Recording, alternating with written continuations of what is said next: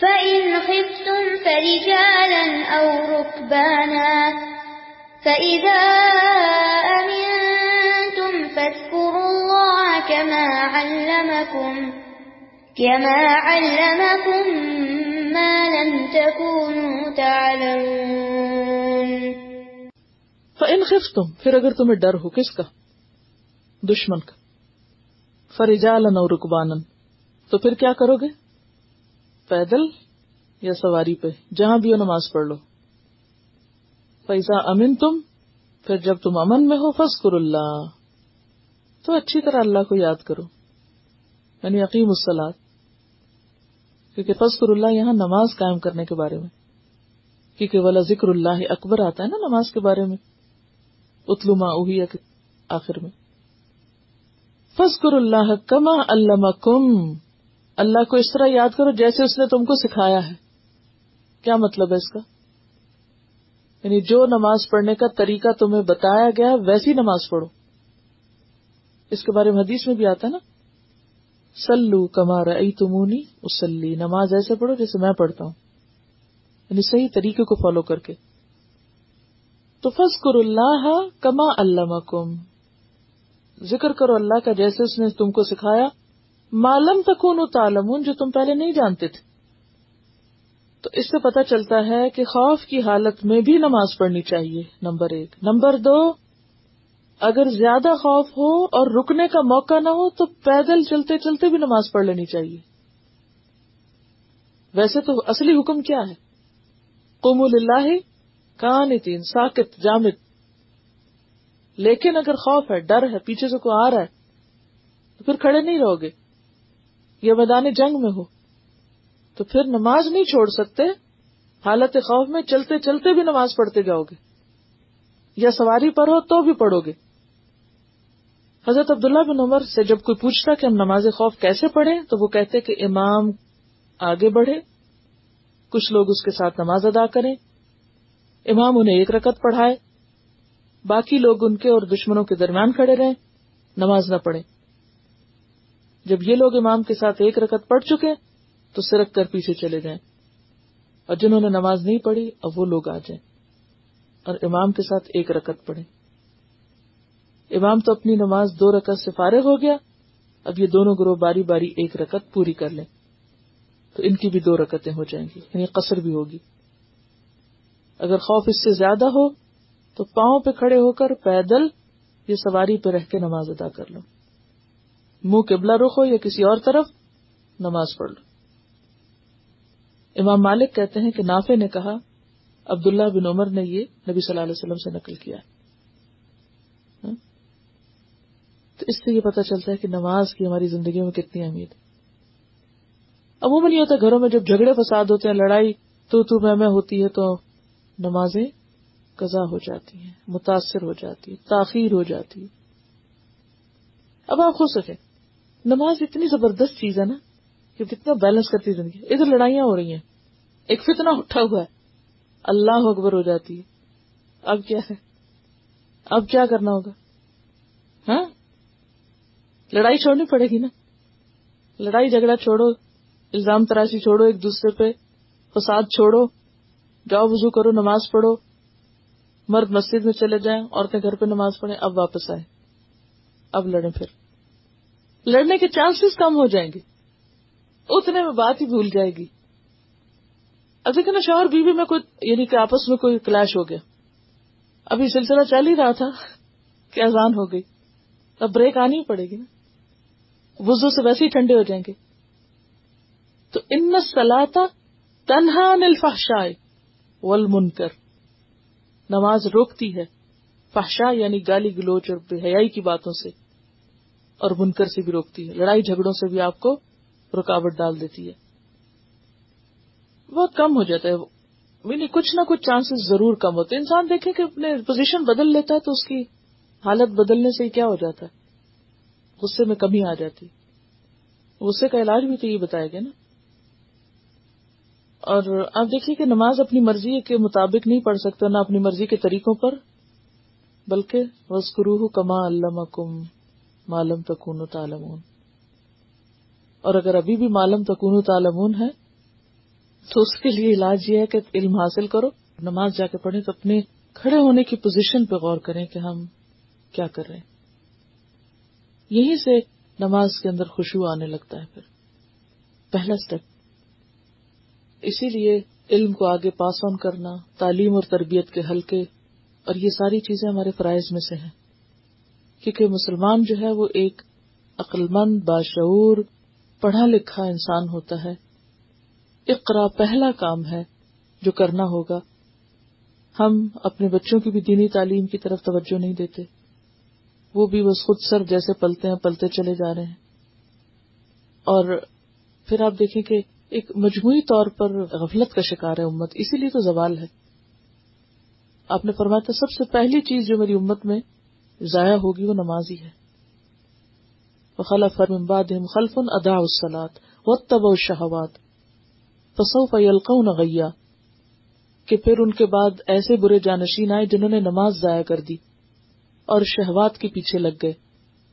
ان قریب وہ اس گہری کھائی میں جائیں گے جہنم میں۔ جہنم میں جانے والوں سے پوچھا جائے گا، ما صلاح کا کم فی سقر؟ کس چیز نے تمہیں اس جہنم میں ڈھونکا؟ کالو لم نہ کمن المسلین وہ کہیں گے ہم نماز پڑھنے والوں میں سے نہ تھے۔ تو یہ بنیادی فریضہ ہے جو تمام حالات کی اصلاح کر سکتا ہے۔ اور پھر صرف پڑھنا ہی نہیں، بلکہ کما اللہ محکم جیسے سکھائی گئی، ویسے پڑھنا ضروری ہے۔ اب مردوں کے لیے جماعت کی پابندی ضروری۔ ہے کتنا فائدہ ہے نا اس میں؟ کہ اگر میاں بیوی کے درمیان جھگڑا ہو رہا ہے، ہو رہا ہے، ہو رہا ہے، کوئی بیچ میں بچاؤ کرنے والا نہیں۔ تو نماز کیا ہے بیچ میں آگے بچاؤ کرنے والی؟ اب اس کو لازم ہے جاؤ مسجد۔ وہ جائے گا مسجد، دو چار اور کسی سے باتیں کرے گا، ادھر ادھر، بیوی بھی پیچھے سے اپنی نماز پڑھے، کوئی اور کرے گی تو وہ کشمکش جاری نہیں رہ سکتی۔ بریک آئے گی۔ کل پرسوں کسی نے فون کیا کلاس میں سے کہ بیٹی کا دو رشتے ہیں، تو کس کے ساتھ کرے؟ من کا جو نماز کا پابند ہو۔ تو کہنے لگے کہ ایک تو بالکل نہیں پڑھتا اور ایک آدھی آدھی پڑھتا، تو میں نے کہا ان سے آپ شرط رکھ لیں، پہلے نماز پوری کر لیں، پھر رشتہ کر دیں۔ تو یہ ہے کہ جب ہم اپنی بیٹیوں کی شادی کرنے لگتے تو اس ہم بھی کیا دیکھتے ہیں؟ دنیا دیکھتے، دین نہیں دیکھتے۔ تو جب ہم نے دے ہی ایسے شخص کو دیا جو خدا سے نہیں ڈرتا، تو پھر وہ آگے حقوق ادا کرنے میں اور نبھانے میں، پھر خدا کا خوف کہاں سے آئے گا؟ وہ روک کون لگائے گا؟ وہ حد کہاں سے آئے گی؟ کون سمجھائے گا؟ انسانوں کے بس میں نہیں ہے انسانوں کو کنٹرول کرنا۔ یہ اللہ ہی ہے جو بندوں کو حد پہ رکھتا ہے کہ اب اس حد سے آگے تم نہیں جا سکتے۔ والذين يتوفون منكم ويذرون أزواجا ويذرون أزواجا وصية لأزواجهم متاعا إلى الحول غير إخراج. فإن خرجن فلا جناح عليكم فيما فعلن في أنفسهن في أنفسهن من معروف. والله عزيز حكيم. پھر فرمایا، والذین یتوفون۔ اور وہ لوگ جو فوت ہو جائیں من کم تم میں سے۔ وزرون ازواجن اور بیویاں چھوڑ جائیں پیچھے۔ یعنی بیوی پیچھے رہ گئی۔ تو وہ کیا کریں؟ وسیعت ازواج ہم وہ اپنی بیویوں کے لیے وسیعت کر کے جائیں۔ کس بات کی متا ان فائدہ اٹھانے کی الحول ایک سال تک۔ کہ عورت ایک سال تک اسی گھر میں رہ سکتی ہے۔ غیر اخراج بغیر نکالے۔ ان خرج نہ پھر اگر وہ خود چلی جائے، فلا جنا علیکم تو تم پر کوئی گنا نہیں۔ فی ما فعلن فی انفسہن اس معاملے میں جو وہ کریں، اپنے نفسوں کے بارے میں فی انفسہن من معروف معروف طریقے سے۔ یعنی اپنے بارے میں معروف طریقے سے پھر اگر کوئی وہ فیصلہ کرے تو ٹھیک ہے۔ اب یہاں پر آپ دیکھیے کہ جو حکم دیا جا رہا ہے، اس کے بارے میں بعض علماء کا یہ خیال ہے کہ یہ آیت میراث سے منسوخ ہو گئی۔ کہ جب عورت کو وراثت میں حصہ دے دیا گیا تو پھر ایک سال اسی گھر میں رہنے کی جو سہولت تھی وہ لازم نہ رہی۔ پھر چار مہینے، دس دن تک وہ وہاں رہ سکتی ہے۔ اور بعض کا خیال ہے کہ نہیں، چار مہینے، دس دن تو اس کی عدت ہے۔ اور مزید سال تک یعنی ایک شوہر کی وفات کے ایک سال بعد تک عورت جس گھر میں رہتی رہی ہے، اس کو رہنے دیا جائے، اس کو اس سے نکالا نہ جائے۔ اور شوہر جانے سے پہلے اگر ضروری سمجھے، تو اپنی بیوی کی خاطر یہ وسیعت کر لیں اور باقی وہ رسا جو ہیں، وہ اس وسیعت کو آنر دیں۔ یہاں بھی عورت کے حقوق کو ایک طرح سے پروٹیکٹ کیا جا رہا ہے۔ اب یہاں یہ تو وسیعت شوہر کر سکتا ہے کہ بیوی گھر سے نہ نکلے، گھر میں رہنے دیا جائے۔ مثلاً بعض اوقات ایسا ہوتا ہے نا، شوہر بیمار ہو گیا۔ اس کو پتا ہے کہ میں نہیں بچ سکتا۔ بعض بیماریاں ایسے جیسے کینسر وغیرہ، ڈاکٹر پہلے سے ہی بتا دیتے اس سے زیادہ نہیں جی سکتے۔ تو ایسے زندگی اللہ کے ہاتھ میں کئی لوگ ان مدتوں سے بہت آگے تک بھی جیتے ہیں۔ لیکن اگر انسان کو ایک گمان ہو کہ نہیں رہ سکتا میں زندہ اور اس کو نظر آ رہا ہو کہ وہ بیوی میری وفات کے بعد اس گھر میں رہ نہیں سکے گی۔ ایسا اگر کمبائنڈ فیملی سسٹم ہے۔ اب اس صورت میں وہ اپنی ماں کو، اپنے بھائیوں کو یا اور جو وارث ہیں ان کو وہ تلقین کر سکتا ہے کہ دیکھو، بچے چھوٹے ہیں، فلاں بچہ اس کلاس میں ہے، فلاں معاملہ ایسا ہے تو تم اس پر مزید احسان کرنا اور اتنا عرصہ تک اسے یہی رہنے دینا، اس گھر کو تقسیم نہ کرنا، بیچنا نہیں، وغیرہ وغیرہ۔ ہاں؟ لیکن یہ مدت بھی کتنی ہوگی؟ ایک سال تک کی، اس سے زیادہ نہیں۔ تو دو صورتیں۔ ایک تو اس آیت کو منسوخ سمجھا جائے گا، تو اس صورت میں چار مہینے، دس دن والی بات ہی رہے گی۔ اور دوسرا یہ کہ اگر اس کو منسوخ نہ سمجھا جائے، تو ایسی صورت میں یعنی عورت کے لیے شوہر ایک سال کی وسیعت کر سکتا ہے کہ اسے گھر سے نہ نکالا جائے۔ فائن خرج نہ پھر اگر وہ خود نکل جائے فلاں جناح علیکم تو جن کو وسیعت کی تھی، اس کے شوہر نے ان پر کوئی گناہ نہیں۔ فی ما فال نفی انفسن میں معروف۔ و اللہ عزیز الحکیم اور اللہ زبردست ہے، حکمت والا ہے، جس نے یہ احکام تمہیں دیے ہیں۔ اب یہاں پر ایک بات ہے۔ کہ شوہر یہ پابندی تو بیوی پہ لگا سکتا کہ بلی عورت تم ایک سال یہیں رہنا، لیکن یہ نہیں لگا سکتا کہ تم دوسری شادی نہ کرنا۔ کوئی شوہر اپنی بیوی سے یہ وعدہ نہیں لے سکتا۔ کیوں؟ ایسی کوئی وصیت نہیں کر سکتا کہ میری بیوی میرے بعد شادی نہیں کر سکتی۔ کیونکہ یہ اس کو اللہ نے حق دیا ہے۔ یہ الگ اپنی میوچل انڈرسٹینڈنگ ہے کوئی کرے یا نہ کرے۔ لیکن قانونی طور پر کوئی شوہر اپنی بیوی کو پابند نہیں کر سکتا۔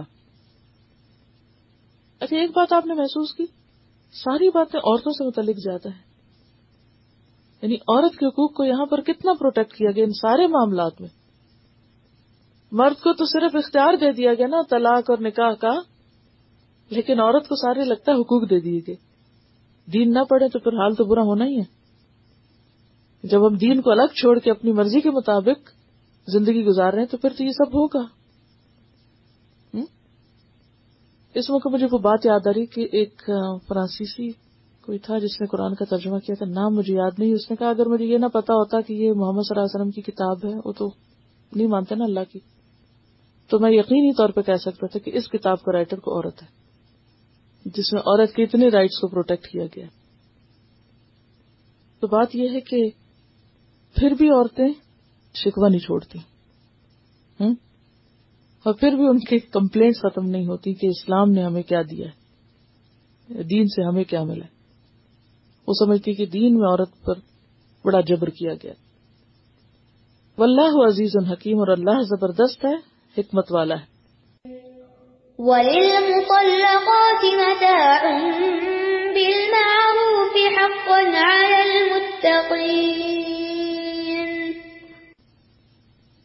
وَلِلْمُطَلَّقَاتِ، اور طلاق یافتہ عورتوں کے لیے متاعن متع ہے، فائدہ اٹھانا ہے متع طلاق ہے۔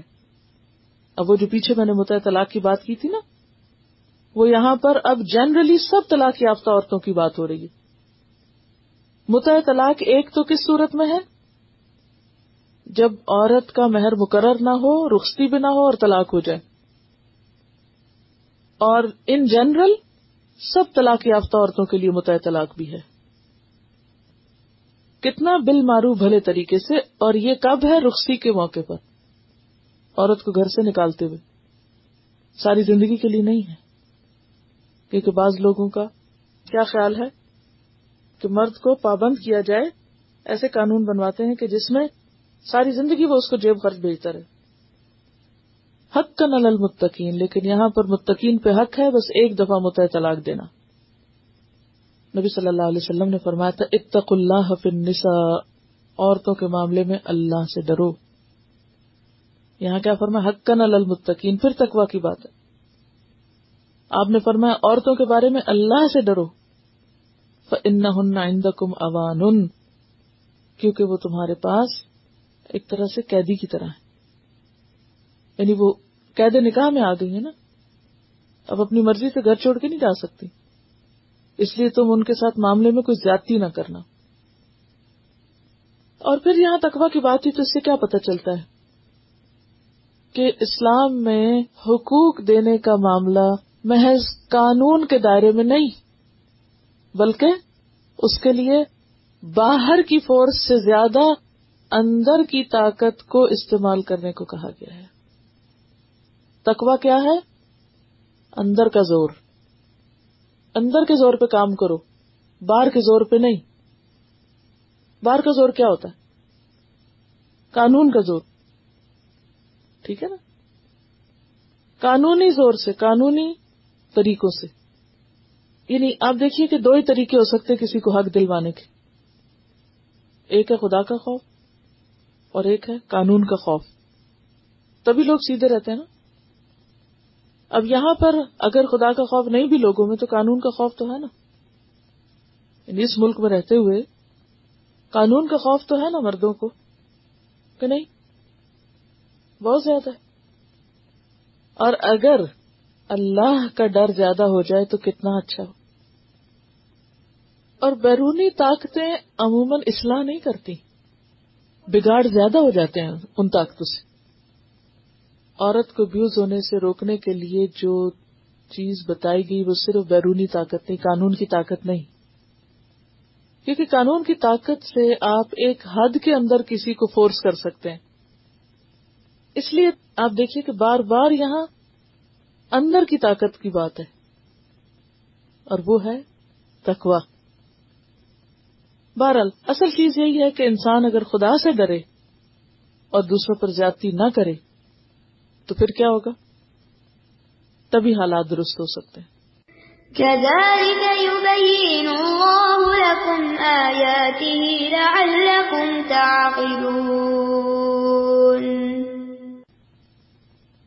کزال کا یوبین اللہ لکم آیاتی ہی اسی طرح بیان کرتا ہے اللہ تعالیٰ تمہارے لیے اپنی آیات۔ آیات سے مرادیاں کیا احکامات۔ لال لکم تاقلون تاکہ تم عقل سے کام لو عقل مند بنو۔ تو اس سے کیا پتا چلتا ہے؟ عقل مند بننے کے لیے کیا چاہیے؟ آیات کا علم۔ تو عقل کا بھی صحیح استعمال۔ دنیا میں سب سے طاقتور مشین اگر نون ورلڈ میں کہیں ہے، تو وہ انسان کا دماغ ہے۔ جس کو چلانے کے لیے ایک بلین واٹ کی بجلی چاہیے۔ اور پھر بھی وہ پوری طرح فنکشن نہیں کر سکتا۔ تو کس طرح آٹومیٹک مشین اللہ نے آپ کو دی جس پہ آپ کو کچھ خرچ نہیں کرنا پڑتا۔ اس کو صحیح طور پر استعمال کرنے کے لیے خدا کا خوف چاہیے۔ اور اس کتاب کا علم چاہیے۔ ورنہ انسان جب تقریب کاری پہ اترتا ہے اور دوسروں کو نقصان پہنچانے کے منصوبے بناتا ہے تو پھر تو شیطان کو بھی شرما دیتا ہے۔ اگر ضد ہی آپس میں پڑ جائے اور ایک دوسرے کو تباہ کرنے پہ تل جائے، تو الٹیمیٹ تباہی تو اپنی ہی طرف لوٹتی ہے، کیونکہ جو کسی کو نقصان دیتا ہے وہ خود پکڑ میں آتا ہے۔ تو آخری بات کے طور پر یہ کہنا چاہوں گی کہ چونکہ یہ آیات یا یہ چیپٹر، یہ ٹاپک یہاں مکمل ہو گیا تو بنیادی طور پر ضرورت اس بات کی ہے کہ ہم اپنے گھریلو زندگی کو خوشگوار کب بنا سکتے ہیں؟ معاشرتی زندگی کو خوشگوار کب بنا سکتے ہیں؟ جب ایک طرف ہمارے اندر شکر ہو، دوسری طرف ہمارا اپنے رب کے ساتھ معاملہ درست ہو اور تیسری طرف صبر کے ساتھ ہم چلتے جائیں۔ عموماً انسان اپنی زندگی پہ کٹتا رہتا ہے، گھر میں یہ نہیں ہے، یہ نہیں ہے۔ بچے تنگ کرتے ہیں، شوہر ایسا ہے رشتے دار ایسے ہیں، فلاں ایسا ہے۔ اور یہ شکایات لامت نہیں اینڈ لیس ہے لیکن اگر انسان ان کو اگنور کر کے ان سب چیزوں پہ نظر رکھے جو اس کو ملا ہوا ہے، تو انسان کی زندگی میں بہت کچھ سکون آ سکتا ہے۔ تو ضرورت اس بات کی ہے کہ شکر گزار رہیں۔ اور لوگوں کے ریئیکشن کی پرواہ نہ کریں۔ اپنی طرف سے جو بھلائی جس چیز کو آپ اچھا سمجھتے ہیں، وہ کرتے چلے جائیں۔ چلیے، اب تلاوت ان آیات کی غور سے توجہ سے سنیے۔ والذين يتوفون منكم ويذرون أزواجا يتربصن بأنفسهن أربعة أشهر وعشرا فإذا بلغن أجلهن فلا جناح عليكم فيما فَعَلْنَ فِي أَنفُسِهِنَّ بِالْمَعْرُوفِ وَاللَّهُ بِمَا تَعْمَلُونَ خَبِيرٌ ولا جناح عليكم فيما عرضتم به من خطبة النساء أو أكننتم في أنفسكم. علم الله أنكم ستذكرونهن ولكن لا تواعدوهن. سرا إلا أن تقولوا قولا معروفا ولا تعزموا عقدة النكاح حتى يبلغ الكتاب أجله واعلموا أن الله يعلم ما في أنفسكم فاحذروه واعلموا أن الله غفور حليم. لا جناح عليكم إن طلقتم النساء ما لم تمسوهن أو تفرضوا لهن فريضا ومتعوهن على الموسع قدره وعلى المقتر قدره متاعا بالمعروف، حقا على المحسنين. وإن طلقتموهن من قبل أن تمسوهن وقد فرضتم لهن فريضة فنصف ما فرضتم إلا أن يعفون أو يعفو الذي إلا أن يعفون أو يعفو الذي بيده عقدة النكاح وأن تعفوا أقرب للتقوى. ولا تنسوا الفضل بينكم. إن الله بما تعملون بصير.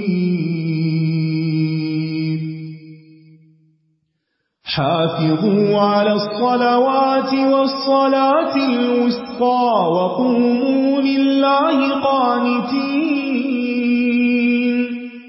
فإن خفتم فرجالا أو ركبانا فإذا أمنتم فاذكروا الله كما علمكم ما لم تكونوا تعلمون والذين يتوفون منكم ويذرون أزواجا وصية لأزواجهم متاعا إلى الحول غير إخراج. فإن خرجن فلا جناح عليكم فيما فعلن في أنفسهن من معروف.